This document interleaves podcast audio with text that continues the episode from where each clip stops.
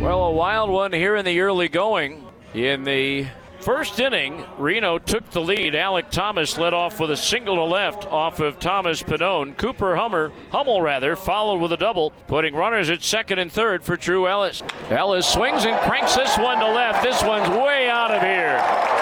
Three-run homer for Drew Ellis over the double-decker billboards. And three batters in. It's three to nothing, Reno.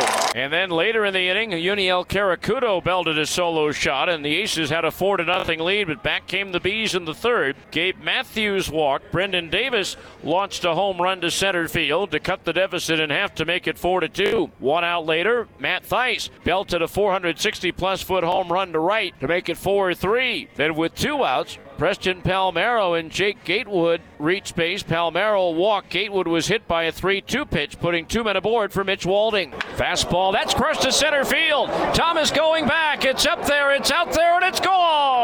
Center field, a three run homer for Mitch Walding. And with that, the Bees take the lead 6 to 4. But uh, the Aces would come right back in the bottom of the third. Jamie Ritchie doubled, scored on a Juniel Querecuto single to make it 6 to 5. Christian Lopes then walked. Stuart Fairchild took a call third strike, and then Jose Herrera walked to load the bases for Jake Hager.